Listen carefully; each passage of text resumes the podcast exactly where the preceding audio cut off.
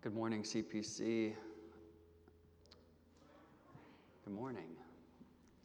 My name is Jefferson Bennett. Uh, my wife Andrea and I have uh, had the lovely privilege of um, staying in this city and uh, being hosted by many of uh, the members and pastors here at CPC this weekend. And so it's just been a real delight now to be here with you uh, and to be in this place together, especially since this is sort of a new thing, right? Getting together in person and learning all the ways in which we socialize uh, in person again, which is great. Um, a little brief history. Uh, we hail from uh, the, uh, the very hot and humid state of Georgia. And so, um, well, we, didn't, we weren't born there. Uh, I was born in the beautiful hills of West Virginia. As a boy, my wife was born in the beautiful state of New Hampshire. And so, uh, maybe that makes us Northerners technically. I don't know.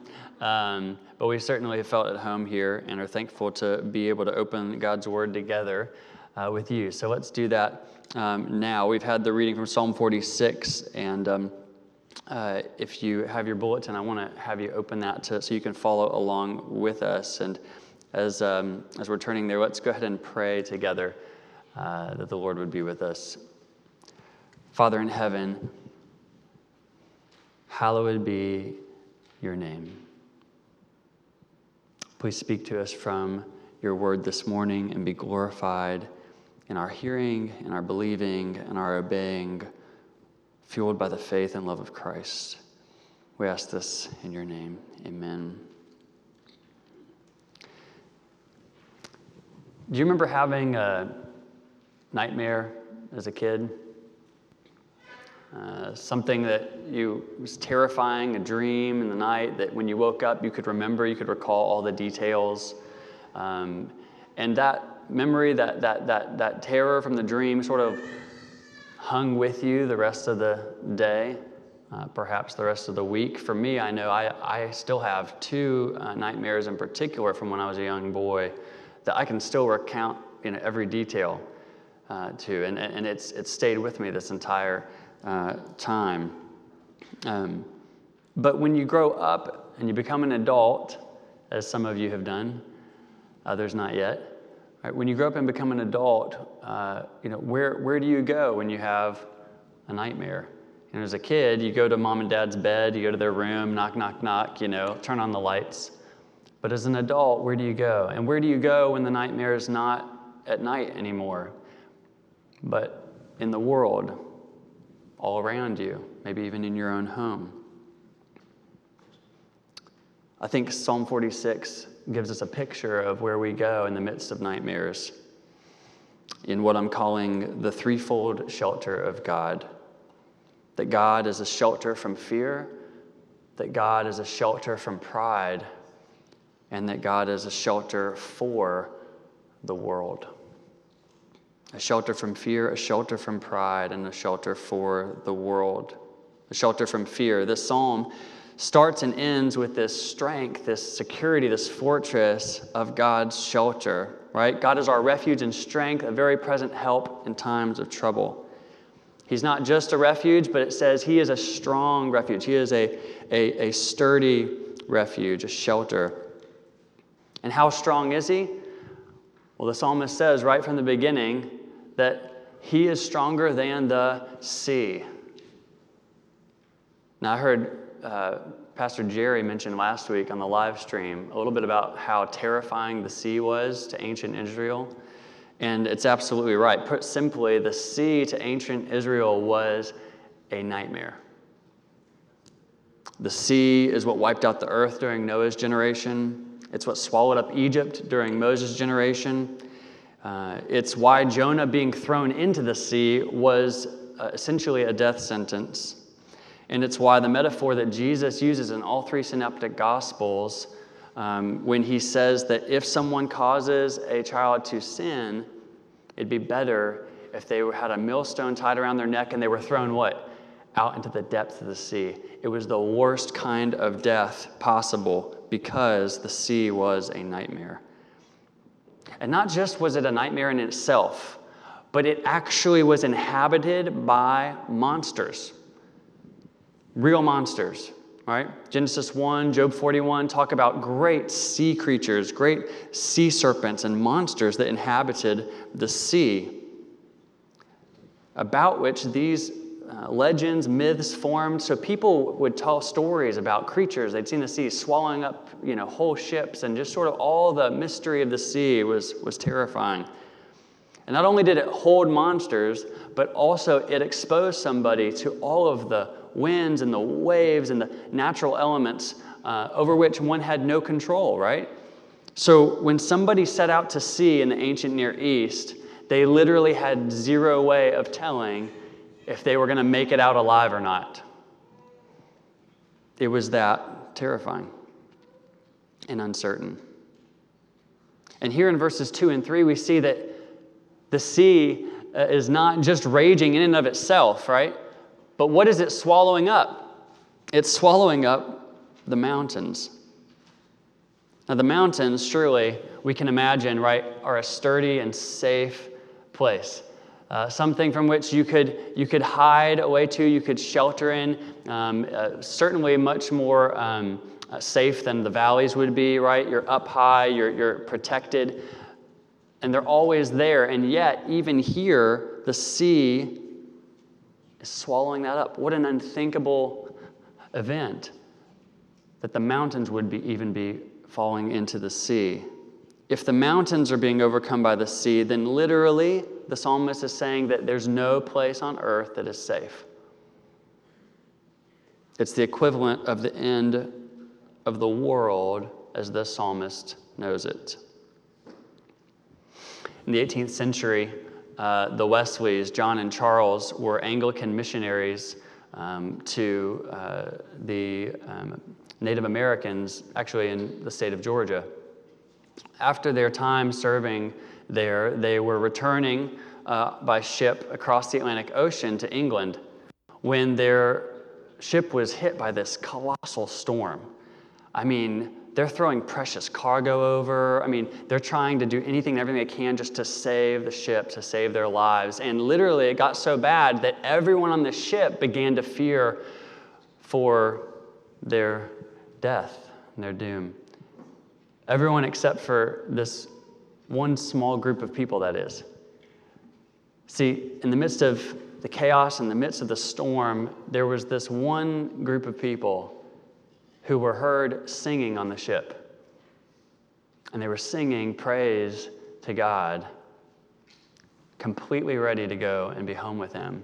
These Moravian Christians had no fear of death. And when John and Charles Wesley looked and heard and saw the confidence that they had in God, the hope they had in Christ, they later wrote in their journals about that event saying, We left to go to the Native Americans that they might be converted, only to return to England, realizing we ourselves had not yet been converted. That we actually did not have the hope and the confidence that we thought we once did. And it sent them, obviously, into a revival of seeking the Lord there and eventually starting the Methodist uh, movement. You know, at the heart of all the fears surrounding this pandemic and the COVID 19 crisis, um, I think uh, to me is, is that we're just simply afraid to die. Um, and we're afraid to lose people that we love. And, um, and I think that's, you know, that's just normal. I mean, that's a part of, that's a part of the unnatural, you know, uh, nature of, of death. We weren't meant to die, we were meant to be with the Lord forever. But just because it's normal, I don't think for the Christian that that means that it is necessary for us. One of the things Jesus came to do was to replace our fears with faith. To replace our fears with faith. You know, people do crazy things when they're afraid, right? But with faith, that's this daily relationship with the Lord, this hand in hand walking with God. The crazy kind of calms down a little bit, and we're able to be of help in the midst of the madness instead of just adding to it. In one scene from the Gospels, it seems pretty directly aligned with Psalm 46. Jesus is asleep on the boat. You'll remember this, right, kids, if you've seen the pictures or the felt board. Do you guys do felt boards anymore here? No? Okay, I missed those. Um, Jesus is asleep on the boat, and the disciples um, are there with him, and a massive storm hits this boat, and the disciples are freaking out. They're like, We are going to die. So they wake up Jesus and they're like, you know, we're, we're perishing, we're dying, come, we don't know what to do. And Jesus wakes up and he asks them what? He says, Why do you have no faith? And then he utters a single word and the storm's gone. Psalm 46 reminds us that the whole world can and will one day pass away. The earth is frail, our fe- flesh will fail, our days will come to an end, and yet in Christ, the Christian never needs fear death. I mean, really, truly, never needs fear death. In Christ, God is able to quiet whatever storms are in your life, but not only for your personal peace, your personal storms, but through Christ's redemptive work, by His Spirit in the church, we're told that one day the whole world's tears will be wiped away because all of their fears, even death, will be eliminated. Revelation 21:1 says, "When Christ returns to make things right, quote, the sea was no more. No more storms, no more monsters, no more nightmares." Christ is the shelter from our worst nightmares, and Christ is our shelter from fear. Secondly, we see that Christ is not only a shelter from fear, but he's a shelter from pride. Now, that may have some of you asking, where are you seeing pride in this passage, right? Um, well, look at verses 4 and 6 with me here. There is a river, okay, we've just had this sea swallowing the earth, but there's this river whose streams make glad the city of God, the holy habitation of the Most High. God is in the midst of her she shall not be moved. God will help her when morning dawns. The nations rage, the kingdoms totter. He utters his voice, the earth melts. The Lord of hosts is with us. The God of Jacob is our fortress. So here we see this metaphor of the sea was actually describing this political and civil unrest coming on the doorstep of God's people. The nations are raging, the kingdoms are tottering, okay? Strong foundation, strong nations have already fallen. Israel is next. And yet, in the midst of this raging, in the midst of this sea of chaos, there's this simple, this small, humble, hopeful picture of a city with a tiny little stream coming into the city. Israel still had everything it needed, all the safety, security, the shelter it needed, because it had the Lord. And this is important, I think, because Jerusalem and this little Shiloah stream that ran into it was not much to boast about. Okay, if uh, you know, if the Euphrates or the Nile River are, you know, a Lamborghini or, um, you know, a Porsche, Israel's little stream was like my 1991 Honda Civic that, uh, you know, has rust all over it and doesn't start half the time. It was nothing to boast about. In fact, in Isaiah 8, God's people reject God's provision in Jerusalem they reject this stream and they long for other nations' rivers, other nations' cities for protection. John Calvin, the French theologian, says that God's people defraud God of his honor by the unworthy reflection that when he, that's God, made the choice of the city of Jerusalem, he had not made the necessary provision in the respect of strength and fortifications for its defense and preservation. Meaning, God, you didn't give us a very good city. You didn't give us a very, a very, you know, uh, proud and, and strong and, and, and fortified place to dwell. The city was humble compared to other cities. The stream was humble compared to the great rivers. It forced the inhabitants of Judah and Jerusalem to choose to either trust God or to deny Him and go and run and trusting their enemies. And this is how the text reads. The emphasis is not on the sufficiency of the city, you notice, but it's on the emphasis is on the presence of God with his people. In other words, they can't boast in themselves, right? They can't say, Look at my city. They can't say, Look at our wall, look at our defenses, but they are left to only look to God. Verse 5, you see, God is in the midst of her. God will help. But you cannot, you must not think that you're going to do it on your own. Because you can't. Pride has no value in God's economy, and the Christian faith will always seem strange and stupid, but it is the only real shelter that exists anywhere. So, scholars debate about when this psalm was written. You know, after what event, you know, was, was the psalm being written for Israel to remember? Um, but one of the probable hypotheses is that this is following the Assyrian assault under King Sennacherib's reign. You remember uh, that Sennacherib is, um, is going around and, and wiping out nation after nation. He's building this massive army. Um, the year is probably around 700 BC, which means that 22 years earlier, the northern kingdom of God's people had already been wiped away by the Assyrians, already been conquered, and now it's, it's now it's the southern kingdom, Judah's turn. And Sennacherib and the army are literally on the doorstep of the city, ready to destroy it, ready to annihilate it when we read this from 2 Kings 19. Verse 10 Thus shall you speak to Hezekiah, king of Judah. This is the um, King Sennacherib writing.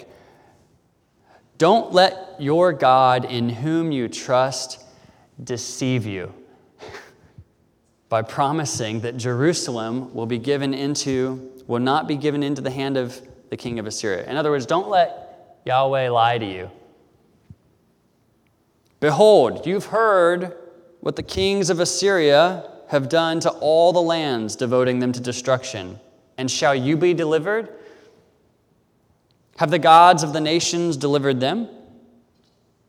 The nations my fathers destroyed Gozan, Haran, Rezeph, and the people of Eden who were in Telassar. Where is the king of Hamath, the king of Arpad, the king of the city of Sepharvaim, the king of Hena, the king of Ivah? Hezekiah received this letter from the hand of the messengers, and he read it. And Hezekiah went up to the house of the Lord spread the letter out before the Lord. And Hezekiah, he prayed before the Lord. When the world, as Hezekiah knew it, was about to end, he humbled himself and he goes to the only person in the world who could help him. He goes to God. And you'll remember if you the story that a miracle happened that night. I mean, a terrifying miracle happened that night. A few verses later in chapter 19, we read this That very night, the angel of the Lord, one angel, went out and struck down 185,000 soldiers in Sennacherib's army. And when the people arose in the morning, everybody was dead. Threat gone in a night.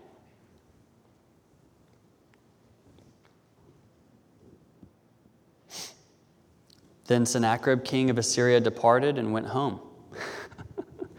I would go home. Lived at Nineveh.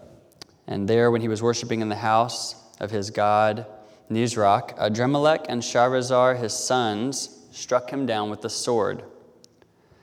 Now, a small side note here uh, if you visited the British Museum in London, there is an Assyrian wall there from the reign of King Sennacherib, which actually records this event. Now, these walls were, you know, sort of like political brag boards, right? So they don't always include every detail, just sort of the nice stuff, right? Just the stuff that you're proud about. So it leaves off a little detail here on the board. Namely, doesn't mention the slaughtering of 185,000 people in a single night. It literally says that as Sennacherib was about to conquer Jerusalem, he just went home. He just went home. That's it. And it says when he got home that his sons murdered him. That's it. That's all you get. Why did he go home? Why did his sons kill him? Well, the Bible says because he had lost an army in a single night, right? I mean, years and years of building this army, of conquering and adding to it, now gone in a single night. The embarrassment, the unthinkable incompetence of losing an army like that to a tiny little city like Jerusalem was impossible to explain. But for Judah, for God's people, that humble city was their shelter. And how was it a shelter for them? Because on its own, it would have certainly fallen. But it wasn't on its own. No, God was in her midst, it says. God was her shelter. And not only from her enemies, but first from her own pride. Hezekiah falling down in humility. You know, that wasn't common for the kings of God's people to humble themselves before the Lord. Hezekiah falls down before the Lord in humility and calls for his help. The Lord of hosts is with us. The God of Jacob is our fortress. Meaning, Lord of hosts, all of heaven's armies, right, can wipe out a, an entire army in a single night. That God defends us forever. Meaning, God of Jacob, the one who humbled Jacob by wrestling him out of his pride and arrogance and then giving him what he wanted all along to be blessed and to inherit a kingdom. That God is our shelter. The one who will wrestle us out of our pride, from trusting anything other than him to deliver us from our nightmares. What does James say? God opposes the proud, but he gives grace to who? To the humble. That's it. Sennacherib, proud, out to dishonor the living God, God opposes him. Hezekiah, humble, trusting God, so God exalts him. Doesn't it remind you of Jesus in Philippians? Right, when Paul says, Christ, being found in human form, he humbled himself by becoming obedient to the point of death, even death on a cross. And therefore, God has highly exalted him and bestowed on him the name that is above every name you know, to most people that y'all are going to meet, right? Young folks in the room, to most of your friends, most of your peers, the humility of Jesus is seen as weak, it's seen as worthless. His willingness to suffer for others is seen as puny, it's seen as pointless.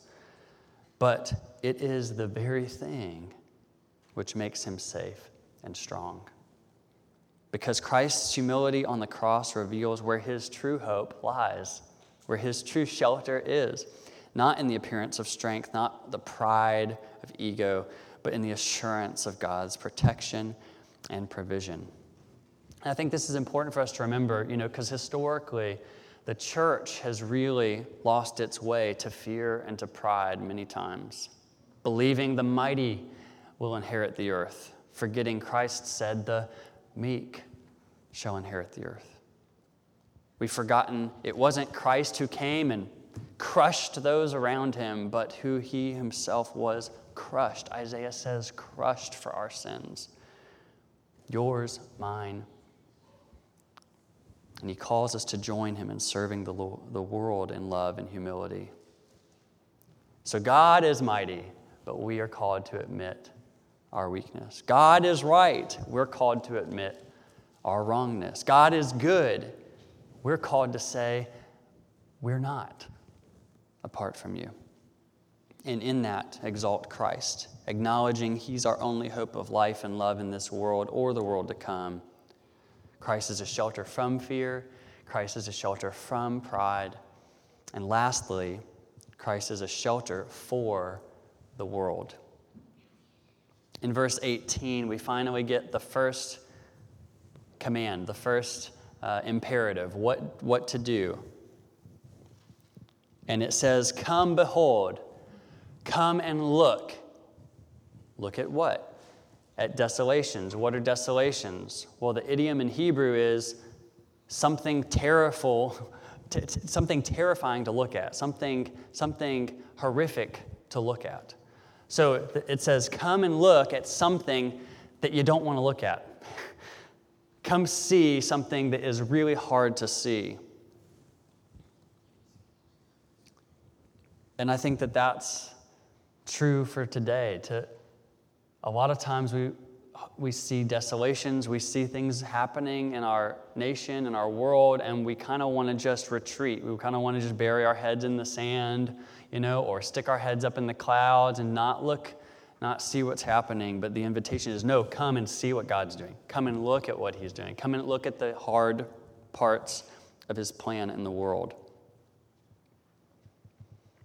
Because that's how He puts an end to violence. That's how He ceases war. That's how He breaks the bow and burns the chariot, is by meeting those things with His might and His mercy. Look. Look and see what he's doing. Look at his word, the Bible. Look at, look at the world, back and forth, interpreting. Lord, what, what's, what are you doing here? And what's my part? In verse 9, he says these crazy desolations are happening so that all the wars can end. The murderous nations can be put to a stop to humble, proud, arrogant leaders who think they can do whatever they want with or without God.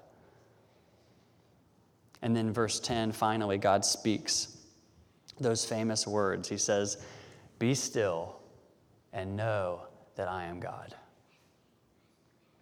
Now, I don't know if you have this here, but in the South, um, be still and know. Uh, is sort of this, um, has been turned into this sort of uh, serene, relaxing, like you put it on coffee mugs everywhere, you know, and uh, I don't know, it's like you're supposed to like get your cat and curl up next to a window um, and, uh, and just be still. Um, but in actuality, the, the Hebrew reads a little bit less like, hey, just relax, and a lot more like repent because be still literally means stop. Stop. Now, I want to ask you this when was, when was the last time that you asked somebody to stop and you didn't expect them to turn around and look at you? Stop means stop and recognize me. And that's what to know here means. It means it's less about knowledge and it's much more about acknowledgement. Stop and recognize me. Stop and acknowledge God. I am going to be exalted among the nations. I'm going to be exalted in the earth. And that's repentance, right? Is to stop and to acknowledge God. To stop and to turn to Him. He is God. In the Reformation times, Calvin, um, it's interesting, commentating on this psalm, he, he really believed this rebuke was for the nations and the enemies of the church, as he put it, only. But as I'm reading and studying this text in the Hebrew, I can't find any indication uh, that this command goes out, this rebuke goes out only to the pagan or to the unbelieving world. I think it suggests that it's going out to Israel as well to stop, acknowledge God. Because Hezekiah was a rarity amongst God's kings. And we know throughout history, God's people were regularly being rebuked by the prophets for their sins, their leaders trying to become like their neighboring nations, right? Instead of acknowledging God's word and his ways. This was Israel's problem again and again and again. They knew all the stories about God, they knew all the sacrifices required, but they refused to acknowledge him in their hearts with their hands. Isaiah 29, this is God's rebuke of them. He says, The Lord said, Because this people draw near with their mouth and honor me with their lips, while their hearts are far from me, Jerusalem's going to be destroyed. That puny little city is finally going to get wiped out because you won't acknowledge me. It never was about the city, it was about me. Jesus himself quotes this exact passage of Isaiah in Matthew 15, right? To rebuke his contemporary religious scholars. And then later in Matthew, Jesus says about those same scholars, he says, Hey, listen to what they say. Remember, they honor me with their lips. Listen to what they say, but don't you dare do what they do because their hearts are far from me.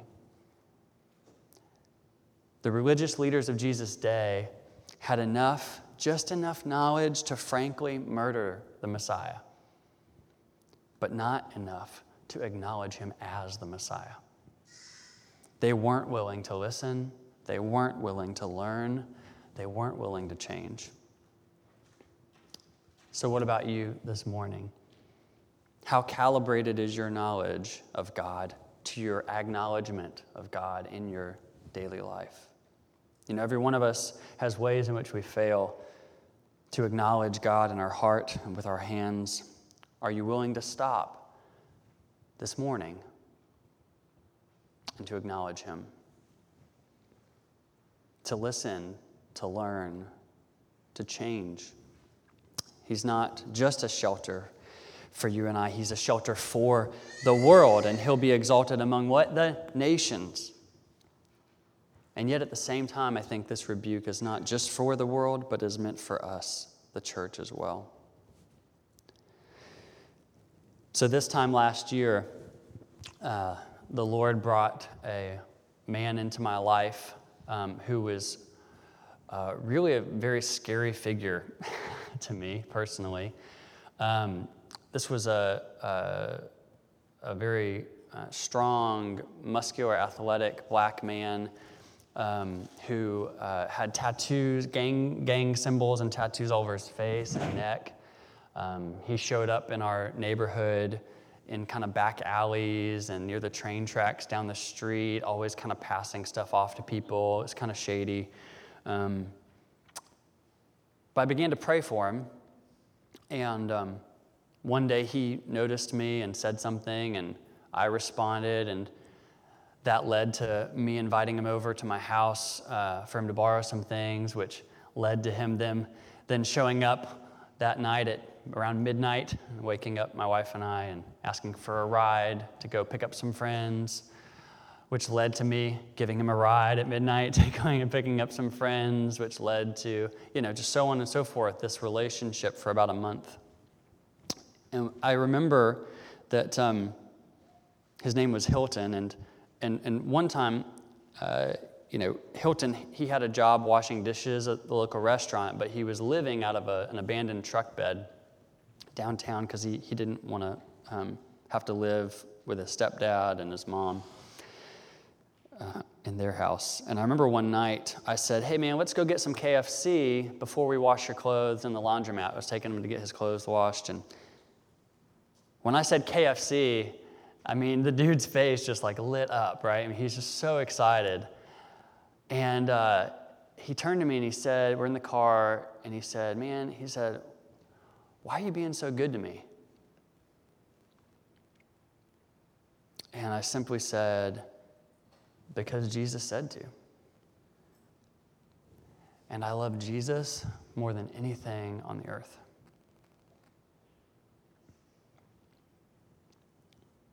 And that very brief friendship with Hilton led me to praying with his mom on her front porch after he had been arrested for sleeping in an abandoned truck.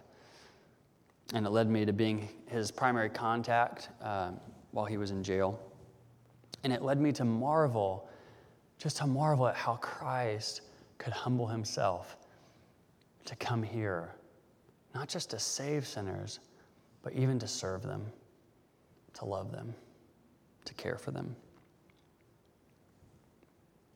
You know, I think if I had believed, as Calvin did, that this rebuke in Psalm 46 was for the world only, I think I may have had a different approach to Hilton. Maybe a posture of superiority instead of servitude. Maybe a desire to save him, but not necessarily to serve him. But I think it was because of this, this theme throughout the scriptures and in Jesus' message and ministry, that it's not just about knowing the facts, but also about practicing them, acknowledging the Lord in our daily lives. Head, heart, hands, that I saw Hilton really as sort of a, a gift and kind of a test from the Lord. If this man were Jesus Christ himself, would I be treating him any better? Am I acknowledging Christ's love and commands on Sunday mornings only or Mondays at midnight when there's a knock at my door?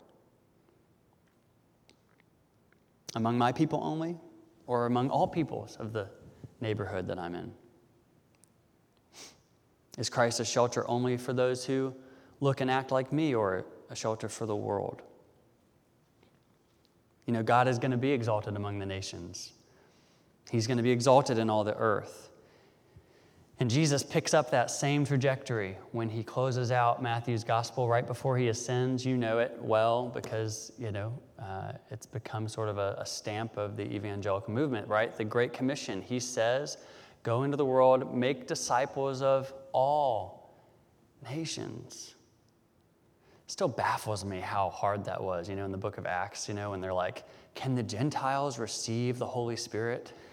it's like, He said all nations every ethnos, not just the righteous, not just the have or have nots, not the educated, the white, black, brown, yellow, or red, but salvation for all, mercy available to the whole world, and CPC, the whole of New Haven.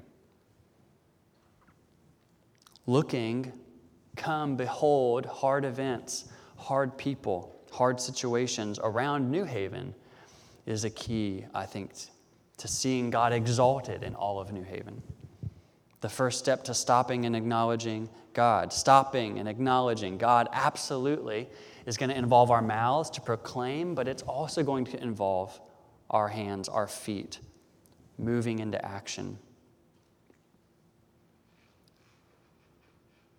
That Christ Himself is not a shelter from the hard things of the world, but a shelter for those things. Just as he entered into our pain, sin, and misery, so he calls us, come and do the same in this broken and battered world. You know, this is why I chose the New Testament reading from Ephesians 6. I think it's fascinating that Paul says, you know, be strong in the strength of God's might, you know, put on the armor of Christ, literally put on Jesus.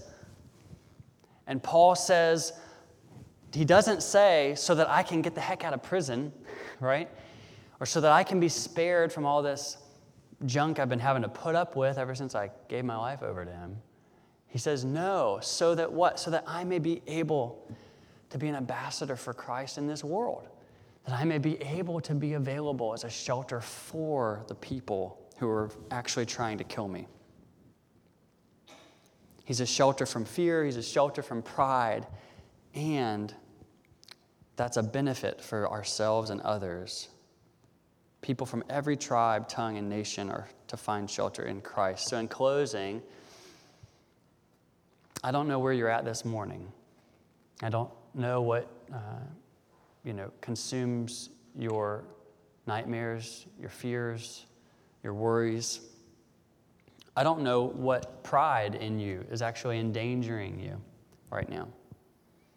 But I do know from personal experience and from the testimony of His Word, from the fruit of His church, that Christ Jesus is the only shelter that is strong and stable forever. From fear, from pride, and a shelter for the world. Let's pray.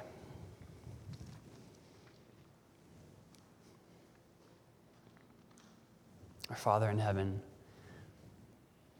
Lord Jesus Christ and Holy Spirit,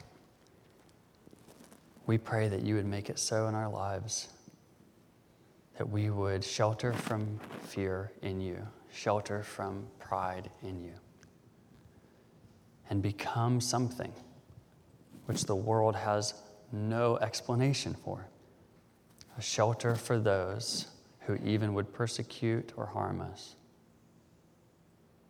that we would become like Christ, that He, His Spirit, would inhabit your church, and you would be exalted among the nations, exalted in all the earth as we stop and acknowledge you now and forever. Amen.